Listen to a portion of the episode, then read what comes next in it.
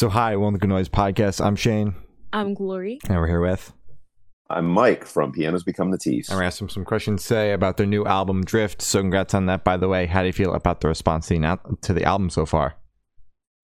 Uh, it's been awesome so far. I mean, I feel like, um, you know, every time you put out a new record, you kind of are waiting kind of on pins and needles to see what people think about what or where you're going as a band or especially with this record i feel like you know we really try to stretch ourselves beyond just being kind of the band that we were before and you know really trying to explore a lot different sonics and things like that. So the response has been great though. I mean we can't really ask for a better uh, fan base that's been really accepting of kind of all the left turns we've taken them through. So this has been a, a really good a good uh good response so far That's Very awesome. happy to hear that. I- Album bangs. Yeah, I really, thank really you. enjoyed this record like a lot.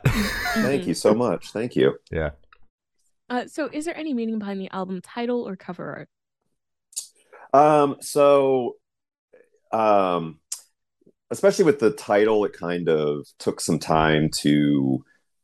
With most of our records, I think lyrically stuff starts piecing together and start like kind of a puzzle starts coming together um, about midway through, halfway through, something like that. And we were writing a bunch, and it seemed like um, a lot of the record kind of had this fever dream kind of quality to it, and it fe- it felt as though that like a lot of the um, a lot of the songs kind of bled into each other. A lot of the lyrics kind of feature these ideas of kind of kind of floating, drifting, a lot of imagery that way. And I don't know, this record was kind of like really early on. We kind of got that title almost right away and was like, oh, this this feels right. And a lot of the Mhm. songs started falling into place. It felt that like felt that way. Um, and especially with the artwork, our buddy August, he's actually done every album cover we've done. And um, he and our other guitar player, Chad, his wife, would also be doing all the photographs for it. But this go around, we kind of wanted to do something that was a bit more designed, something that felt a bit more um, catching, like right off the bat. Mhm. And it really also didn't feel like a record that felt like a photo should represent it. So Kyle and I kind of thought we were kind of spitballing ideas, and we had these idea of like these lines that kind of distorted at some point within the like within the album cover itself.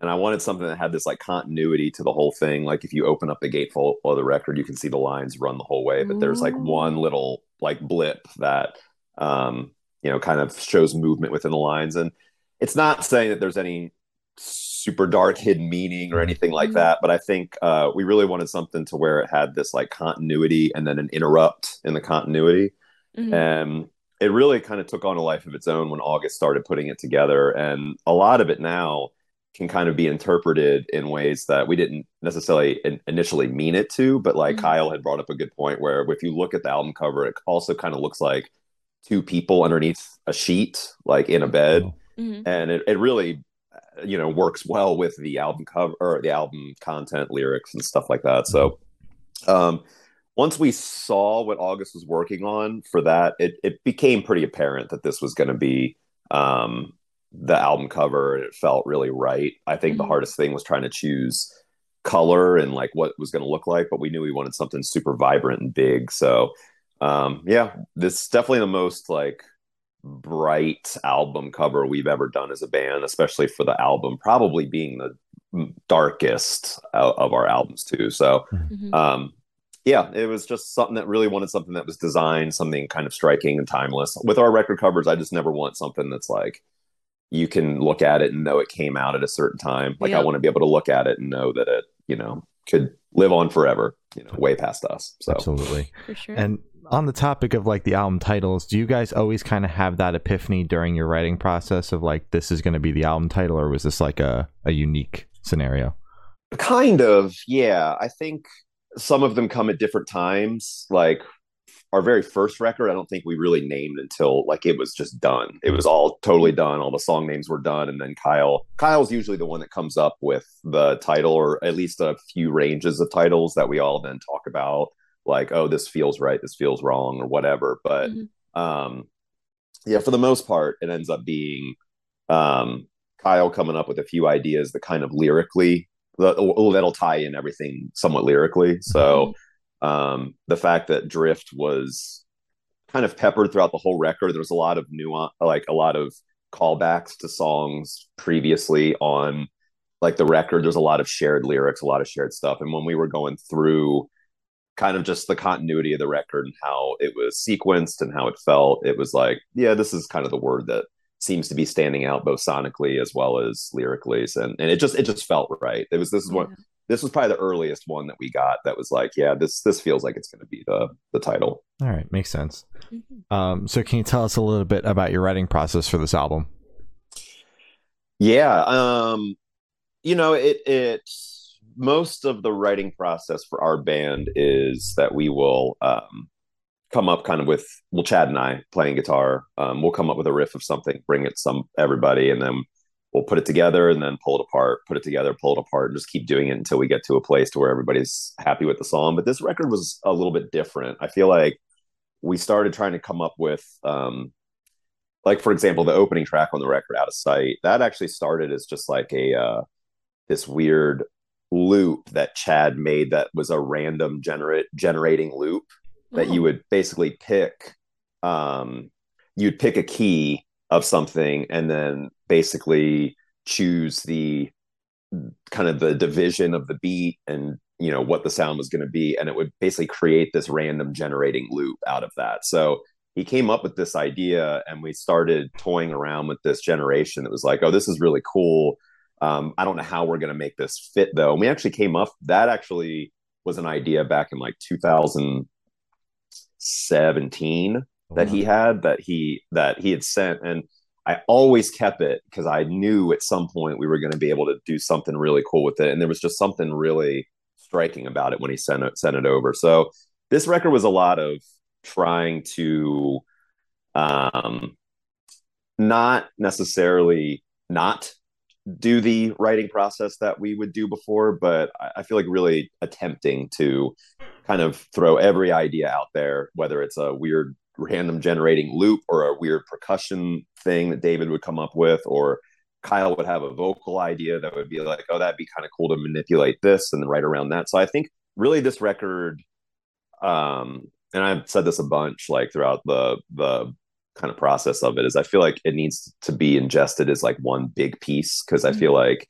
most of the songs i mean there's songs obviously on there that are you know guitar driven or drum driven or things like that but i feel like as a whole the record itself is just kind of its own piece. Like it's this one big piece that kind of was a puzzle that we had to put together ourselves to figuring out what songs were going to be more guitar driven or what songs would be um you know all vocals and we'll just kind of uh, pepper in something that makes sense to be the the support for that. So it was pretty it was similar to what we did before but i mean uh, we also got to go away to my uncle's house for a while. He has a, a house that's kind of in the middle of the woods in uh, Basie, Virginia, and um, it's this beautiful old cabin uh, from the 70s that it's all round. The whole top of it has like these glass windows that just look into Wow. the woods, and we would just stay there for a week and uh, kind of eat, breathe, and write music. I mean, that was like the only thing that we did. We'd wake up, make breakfast, talk about demos, write all day, make lunch, talk about demos, rewrite, write them, go out, you know, make dinner. And this, you know, at the height of kind of COVID when there wasn't really, you know, there wasn't a ton of stuff that was like open or like Mhm. restaurants, stuff like that. So we were kind of just left to our own devices for, you know, a few, you know, a week at a time here and there and just trying to like build the record that way. So it was definitely a cool process doing that. Hell yeah. I, I definitely agree with you when you kind of said that like this album is kind of meant to be digested as like one big whole piece because I was like listening through some of the singles and I was just kind of sitting here kind of confused and it didn't really click for me until I heard the entire record. Yeah. That's when I was really sold on on the project as a whole. I was just very Awesome. confused listening through the singles.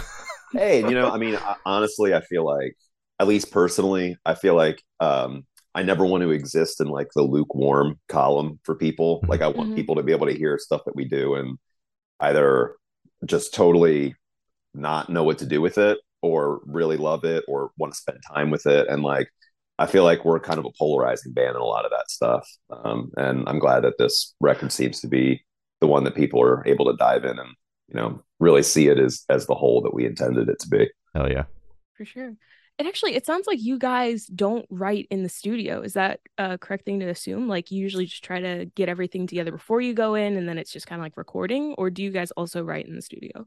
Well, um, we don't really write in the studio. Um, we typically try to get the record to be a, I mean, like 90 to 95% done before we're in the studio because Wow. we're also for better or for worse we're also like extreme perfectionists between one another. Hmm so i feel like a lot of that is um yeah for better or for worse. I mean i think that we will not do too well sometimes in the studio if like we're just sitting there wasting time with a like And money. you know and and that that's the biggest thing. It's that like we there are times where we can go like an entire day at my uncle's house not writing anything or not nothing usable anyway. Like we'll come up with riffs and ideas and then there'll be a day where we can write two or three things at a time that just really feels like oh this is awesome. Mhm. and it, it just feels like the pressure of sitting in the studio doing that is just not a good place for us to do we have written in the studio before. Um Yeah. we wrote um there was a song on keep you called traces that we wrote um in the studio. Like that was something that we put together then. But that's really been the only thing we've tried to put together some parts here and there in the studio but not really whole songs um we're just not very good at that. We've tried that before and i think after you know being a band for 15 years it's like yeah i, th- I think we've kind of gotten the groove of what we can do and we're just not very good at doing it in the studio Fair enough. Yeah. When bands Sure. tell us that they write like entire records in the studio, I'm like, that completely Ugh. fascinates me because yeah holy shit. Like, I could never Yeah. write No under way. that kind of pressure. I couldn't Yeah. do that. Yeah, I no. mean, I mean, I guess. Well, I take it back. We definitely could, but we just overthink stuff. Yeah. Like Mhm. we're, we're we're constantly writing. Like even on this record, we would finish a song and then somebody would say like, you know, I don't like the intro. I think we should re-record the entire intro and like have to reset up all the drums, all the bass, and and literally just to re-record an intro of a song. Mhm. And it's like that just doesn't usually bode too well when you have a like very defined amount of time that you're going to be in the studio. Absolutely. And as you just mentioned, you guys have been a band for quite some time. And you also mentioned that uh, your writing process was a little bit different this time. You guys were just trying out different Mhm. things. Was that just to basically keep it interesting, keep it, you know, basically refresh the entire writing process for you guys? Um, yes and no. I mean, I think that um especially for us as a band now, we're just, you know, we and I, I know every band and artist and stuff says this, but it's like we, we really do kind of just write stuff for ourselves. We always want people to t- like like it. Obviously, like there's you know you don't want people to hate what you do, but like yeah.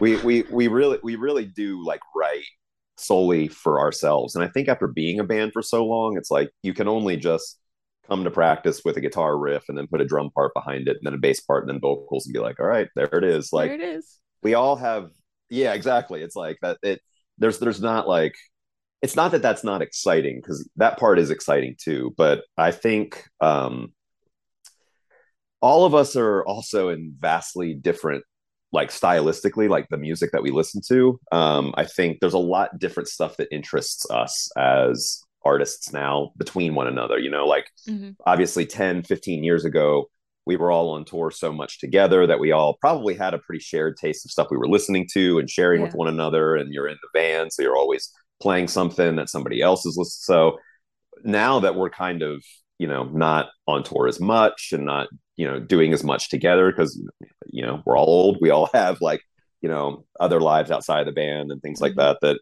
we don't get to see each other that often so we're all have kind of experiencing our own life experiences and Yeah. that comes with the stuff that we consume be it art movies music whatever and i think a lot of those inspirations really have kind of led us into oh i really enjoy this artist right now i'd love to make something that sounds like this like Yeah. um even on this record i mean i was like trying to make like i don't know if you're familiar with the artist burial but i was trying to do like a burial track like that was like an all electronic uk garage-ish kind of thing that was like oh this would be really cool because that's the kind of stuff i'm super into and then Yeah.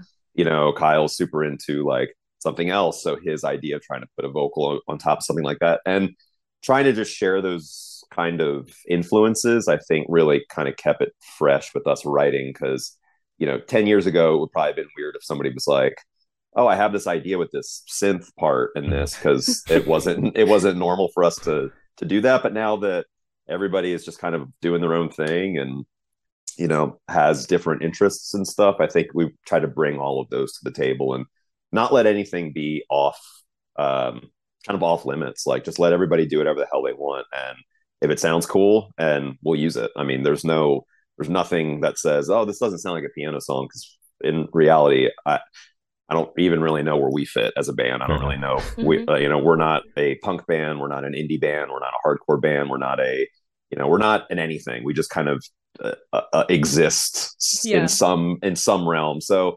especially now, we've just tried to embrace that kind of genreless thing that I think we're trying to just build stuff and make stuff that we like. For sure. And I love hearing that all of you have like different influences and things that you want to bring into music because mm. if you didn't, as you mentioned, like 10 years ago, you guys listened to the same stuff. If you still totally, continued yeah. to do that, your music, like respectfully, would have just turned into like mush because it would have just so, all totally. sounded the same. So now that totally. you guys have your own influences and you all listen to completely different things, it keeps your music evolving, it keeps you guys growing. I just that makes me happy to hear that you guys yeah. aren't sticking yourself in a box yeah i feel like it's just not that fun to to just mm-hmm. like i mean there's always going to be, be the people that want us to write another lack long after another keep you another wait yeah. for love it's like there's always going to be the people that want those records but it's like you you don't want that like what you want is the feeling that you felt when you first heard those records exactly. you, yeah. like you're you're nostalgic for something you don't want the band to write the same record you just mm-hmm. want that feeling back and i could go on forever about that like just kind of uh, thing about people, you know, kind of chasing something that's more of a feeling of nostalgia rather than feeling like you know you, you, don't want you want your bands and the things that you do to evolve but you you want it to like kind of evolve with you and you want to mm-hmm. be able to have these like kind of emotional feelings every single time you listen to your favorite band and sometimes that happens and sometimes it doesn't but um i always want to be the artist that's continuing to just challenge you know ourselves as a band as well as like I want to challenge our audience because they're getting older too. I mean, yeah. they're not they're not, you know, 18 when we were 18 anymore. Like everybody, you know, they're all in their mid 30s as well, early 40s. Like these are the people that are also evolving with you. And while some of them probably want, you know, a rehash of the same record over and over, it's like I don't think that anybody would be excited about that. there's also plenty of genres where you can go and get that. Right, exactly. yeah. Or you can just go listen to the record that you really loved from the bands that you really love. Just listen to that. Like yeah, you don't that's still there. yeah, exactly. It's still there. It didn't go away, you know. So mm-hmm. um yeah, I, I'm I'm always for bands evolving. I love when a band like especially if a band just like swings for the for the fences and even if it's a miss or a home run or whatever, like that attempt to me is like that that's that's all that matters. It's just really wanting to grow. Absolutely. Mm, for sure. Uh, so speaking of this writing process was there a track off this album that took longer to write? Uh, and also do you have a personal favorite? They're both the same answer and it's out of oh. sight. Oh, um, oh okay. yeah the opening track of the record was the hardest one to write because i think it's the most um it's definitely the most kind of out there song for us mm-hmm. as a band there's not really a guitar part.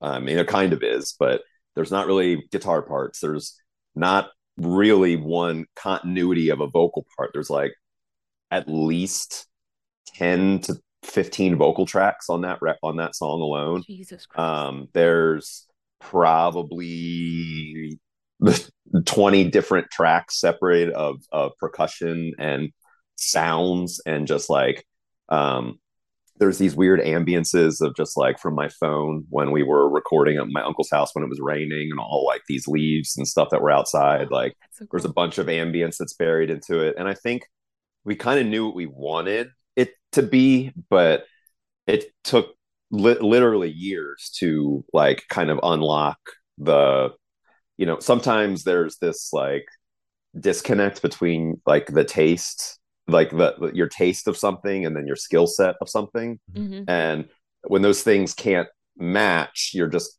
kind of spinning your wheels trying to make something and continually trying and trying and trying. And you know that what you hear in your head is not the thing you're producing Mhm. but you're keep going back keep going back keep going back. And it eventually got to a place where we're like okay i think this is now the shell of what it should be. And everybody was like yeah this sounds great. And then once zach put a bass part to it it kind of locked in this whole thing of like oh okay now i can feel where this is supposed to be and Mhm. it literally took years. I mean, it was like a uh, a we started the idea of this of what we could do in like yeah, like 2017, Oh my god. 17, 18, something like that. And Mhm. so I mean, and we spent the better part of those years after that. I get yeah, I guess 2018 because yes. So yeah, a couple of years of like literally having one little random generating bell sounding riff that Mhm. I knew could be something cool, but it just took a long time for us to really unlock that. And um, once we got it, it it also completely set the tone for the feeling of the record. Like just and I'm a big proponent of that where it's just like when you drop the needle on a record, like that first thing you hear is going to set the tone for everything that happens after that. Yeah. And um, that was one of those moments that when we first heard that, it was like we've never started a record before where it was just Kyle, and then it's just it's just loneliness for you know a while. Mhm. And there's this really wild um, that that we did on a couple songs in the record where there's this crazy thing where every time that David would kick his kick drum at the end of that song, the entire mix would actually uh, it's called side chaining, but it's like basically chained to this kick drum. So every time he kicked it, the entire mix would duck out and it would just go away. So there's this weird like pumping effect that almost feels really disorienting. Um, it's not an easy listen, like when you really like listen to it, but when Mhm. you put on headphones and really start, and it happens the same at the end of mouth too, Mhm. where it's just like got this pulsating sound that just gets bigger and bigger, and it's almost yeah, like kind of disorienting to listen to, but um, that was the vibe we wanted to do, and so it took us a really long time to get there, but when we got there, it was like it, it really paid off. For sure. Oh, I was Go trying to say, holy shit. Oh, okay. I was just gonna say, so basically, you had this song going for five years. I'm gonna say, right? Uh, maybe not that long, but at Okay. least the riff, like the the one that Chad sent over initially, was yeah somewhere between 2017, 18, somewhere in that in that realm. He sent us the idea and was like, "I love this, but I don't know what to do with it yet." And I, I really, I really am going to keep revisiting it until until we get there. Yeah. So it's like, so from 2017, 2018, you guys were just trying to build that up and kind of find out what you wanted to do with the song. Around Mhm. like what year did you kind of see the vision and then everybody was like, okay, let's go. We got it. well, we actually wrote almost a whole record and scrapped the whole thing. holy Um, shit. Uh, so just like unlocked we a whole new beast, bro. yeah, yeah. We um we had most so okay, so in um man, I'm now trying to think. To, okay, so in 2019, in the summer of 2019, Mhm. um, we have some friends that owned a studio in Mhm. Baltimore. Um, this guy Brian McTernan and Paul Leavitt are friends of ours that they've recorded countless bands. I mean, they um, you know, Brian is responsible for all the you know early Circa Survive records and Oh. Converge, and Paul did you know uh all time lows gold record you know platinum record Oh. stuff like that. So they yeah, yeah. they had a studio that um and they're, you know they were friends of ours that were just like hey we're actually not going to be in the studio for like eight weeks. And they gave us the keys. They were just like have fun. Record like you have use all the gear use the live room whatever. Just like have fun. So we intended on going in and we probably had like maybe 10 12 ish demos and the idea was like hey we're going to record this record ourselves. Let's just do Mhm. this. Um, we had all the demos had the songs done um, ish. I mean they weren't totally done but they were had a lot of them that, that were songs like they were pretty much there. And um, we went into the studio and started doing like some practicing of stuff and recording and just none of it felt right. And Mhm. we spent literally eight weeks in there spinning our wheels had nothing to show for it and that winter like that um, kind of september 2019 ish we all just were so burnt out Mhm. that we were just like let's uh, let's just scrap all this like we like we spent pretty much right after wait for love up till then writing and it was just like none of this feels right and um, we just kind of took a break from everything. Honestly, took a break from even like seeing each other. Really, I mean, like we didn't really hang out much those times. Everybody was busy. Everybody had stuff going on, but yeah, we just uh, we just didn't didn't feel like it was there. So we scrapped the whole record and honestly didn't know that we were going to write again. Um, mm-hmm. It just, it, it, like, we really needed something to kind of kick us in the ass again, or not even that. I mean, because that's not ever going to help us. But for us, it was like, you know, we needed to be somewhat inspired or at least have some sort of vision of where we wanted to go. And um, early 2020, we were just kind of like, let's let's try this again. Like, but trying it again means like everybody's ideas come to the table. Like we got to literally trash everything that we have written before because everybody already now has spent two years with these demos yeah. and already knows where they think they should go and how they should be finished. And mm-hmm. everybody's on a different page about that. So we just need to scrap everything and start mm-hmm. new. And so we did.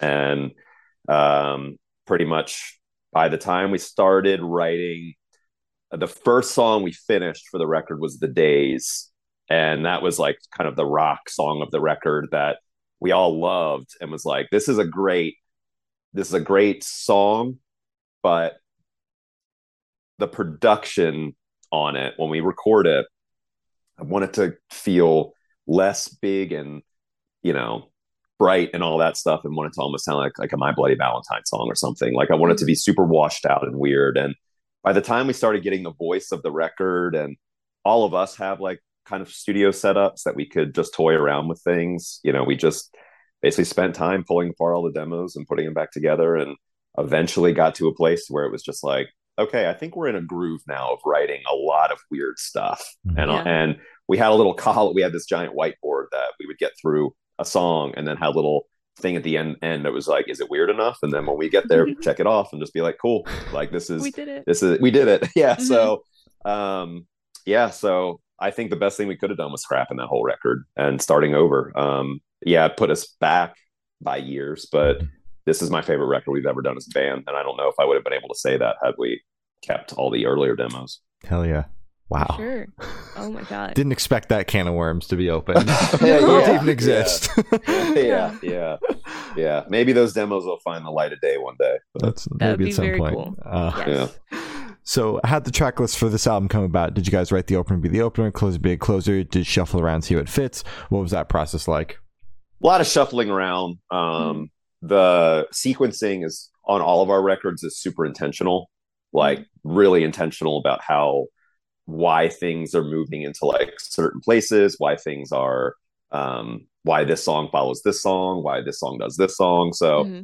we didn't necessarily write the opener to be the opener or the closer to be the closer, but we're pretty good at knowing what those are going to be pretty early on. Like once we write a song that's like, oh yeah, that's that's the closer of the record. Like we mm-hmm. kind of always know that right as soon as we finish it. And this record was no different. Pair as soon as we finished it, was like, yeah, that feels like the way this record should close.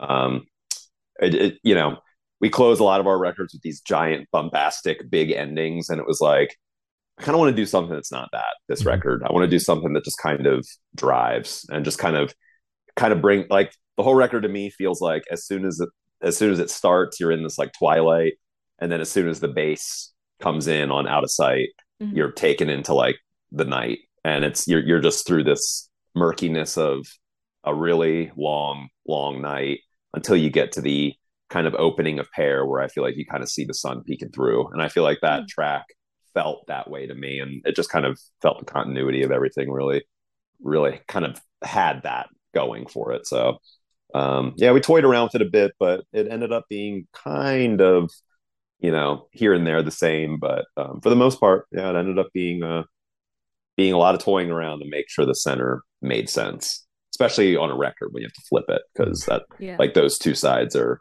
super important. How you're starting and ending each side. At least for me, I don't know how any more with people attention span and stuff like that, but I mean for me, it's really important. I, I okay. respect that you you you take that into consideration, especially oh, yeah. with the age of streaming and everything.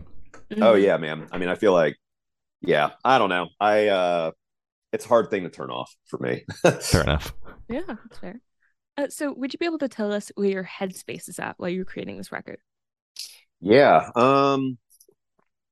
Ooh, man, uh, what time? Because uh, I mean, like, I think, um, honestly, being away at my uncle's house and just writing with everybody Mhm. was some of the best times I've had in my life. Like in in, in recent memory, I, I mean, it's um, we're really lucky as a band that it's like I know a lot of bands get like their friends and stuff like that, but I mean, like my my band are my best friends. Like they they are the people that I um I I know no matter what that are on my side. They're they've always got my back, and I don't get to see them that much anymore just because we all have so much going on. You know, um, three of our members have kids. Some have have two kids or like two kids. Um, Mhm.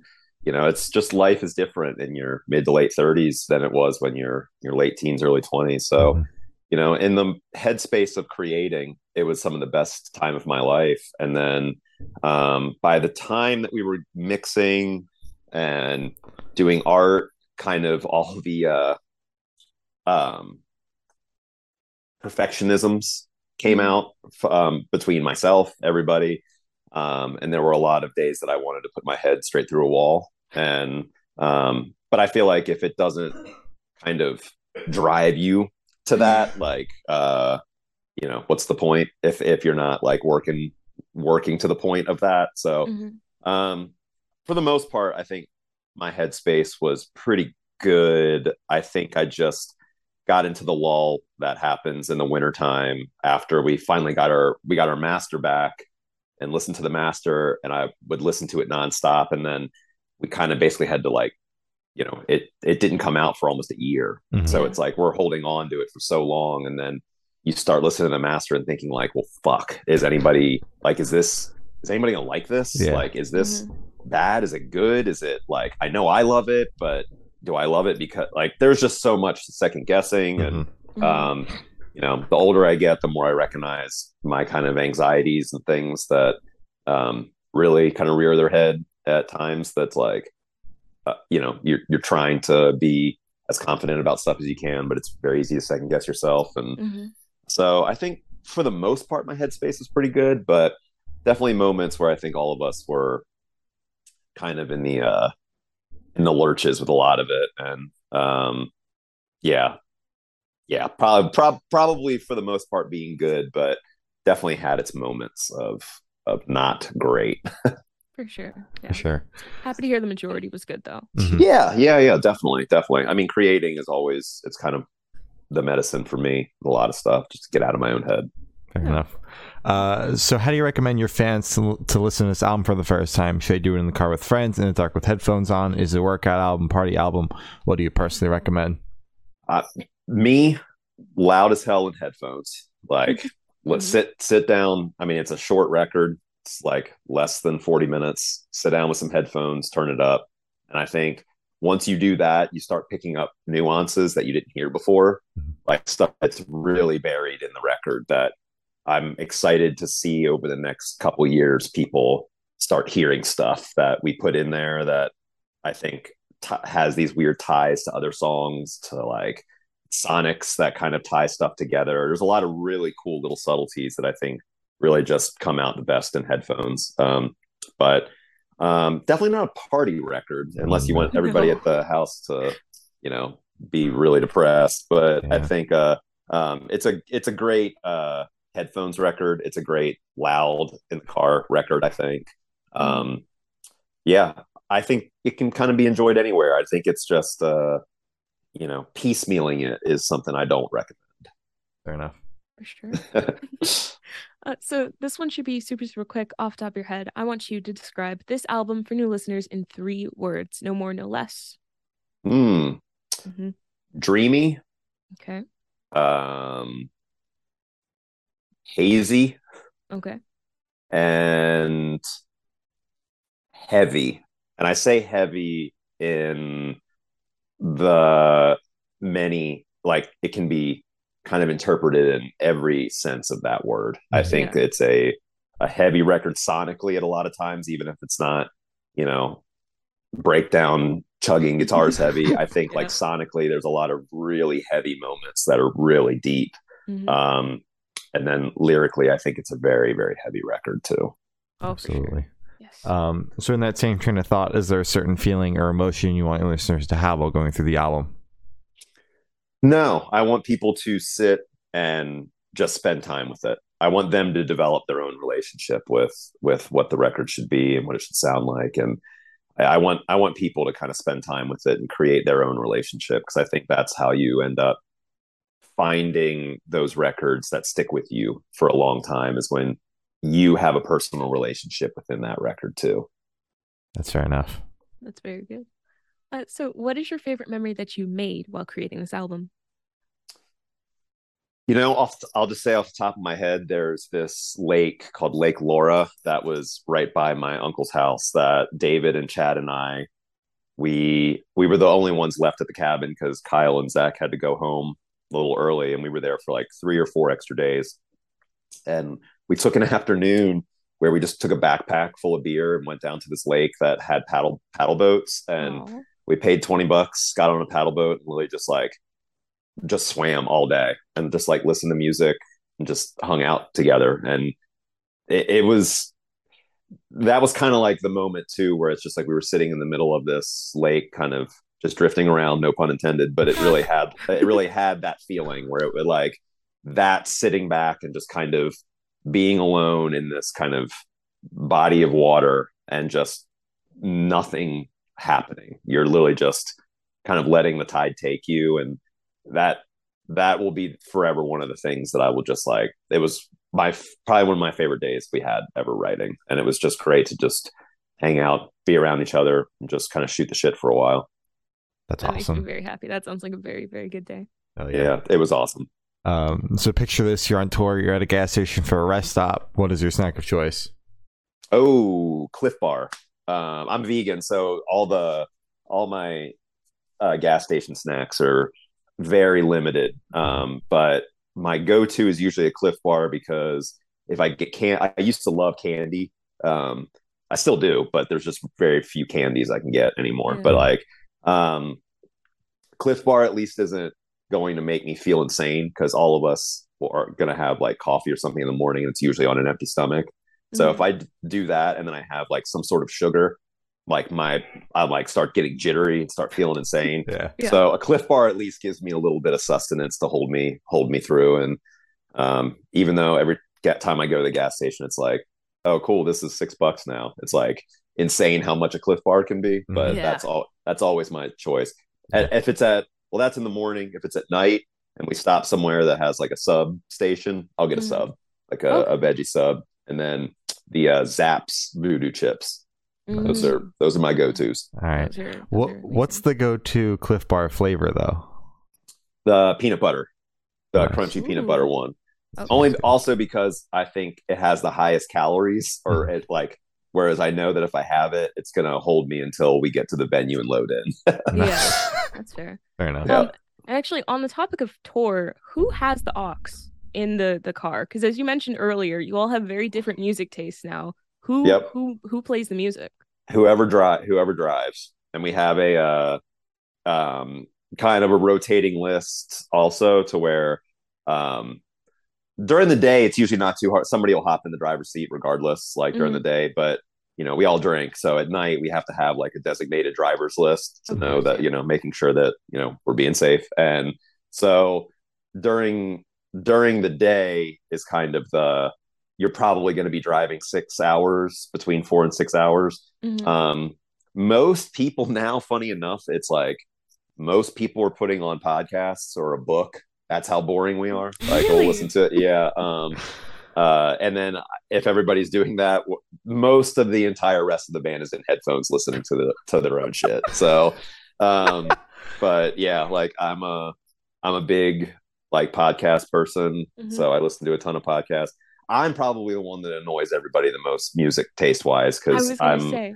yeah i think that's that's usually my i'm i'm way into electronic music Mhm. um big into like industrial stuff techno stuff so usually my taste is like very pulsing uh like heavy industrial stuff. Yeah, Yeah, yeah. typically nobody is like there at ten thirty in the morning, but that's Mhm. what they want to listen to. But that's kind of my thing. So Yeah. um, so I, I get it, but um, yeah, it's whoever's driving, they get the they get the van speakers.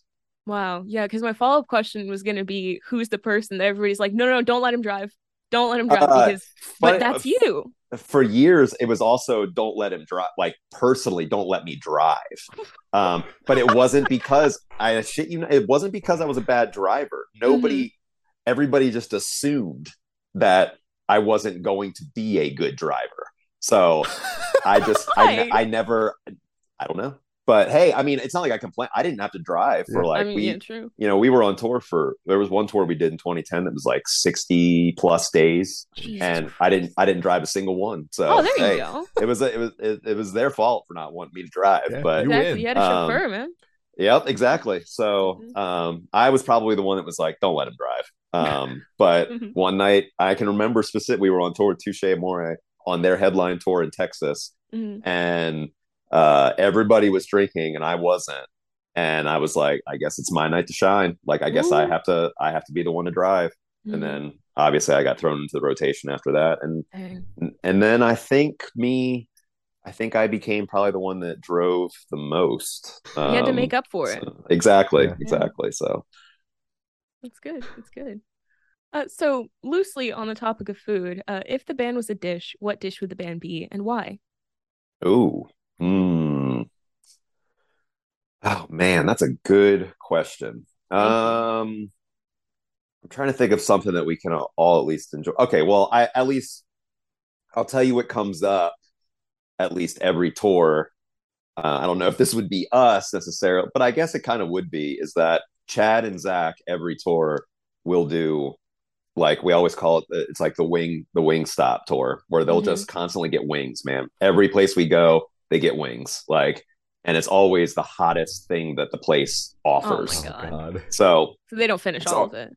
oh they do. Oh they, Huh? they they will. Oh it's no problem. Like we all love spicy food too. So it's like not a problem at all. But they it it's it's pr- pretty much wings pretty nonstop. Um and then yeah wings and burgers.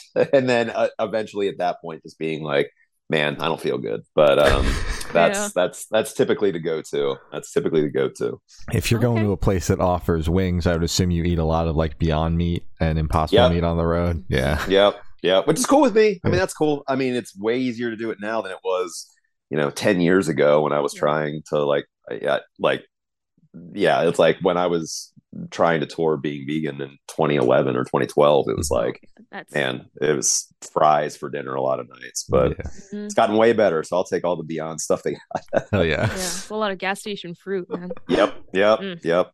Um, so for the last couple questions, we're gonna shift completely away from music and go straight to death row. Boom. So if you're on death row, what would your last meal be with a drink? Oh, uh, okay. A drink is this thing called a headless horseman that's at um, this cocktail bar down the road from us. It's Scotch, yellow chartreuse, and maraschino liqueur. Hmm. It's one of my f- favorite drinks I've ever had. It's incredible. That and then, um, man, m- meal. Probably, uh, actually, my yeah, my favorite meal would probably be just a killer banh mi. Like that is that's pr- uh, that or pho. But like I'm a huge like Vietnamese food is my favorite kind of food. So Rightfully. I'd probably probably do a killer pho or a uh or a, a cocktail. Mm-hmm. That's very good pick. Fuzz, delicious. It's one of my Yeah. favorites as well. So good. Uh, so, if you could live in one fictional world for a week, where would you live? Oh, damn, that's good too. Um, one fictional world for uh, you know, honestly, my wife and I play Animal Crossing. I'd, Oh, I'd like I'd like to live on our island for a week. Our island's pretty pretty awesome. Mm-hmm. Nice. That damn Tom Nook. I Swear know, God. always stealing his damn bells, That man. man. Fucking guy. Uh, so I have the investing last question, and every single person that we've spoken to have said that it is the most important question. okay, What's your favorite color?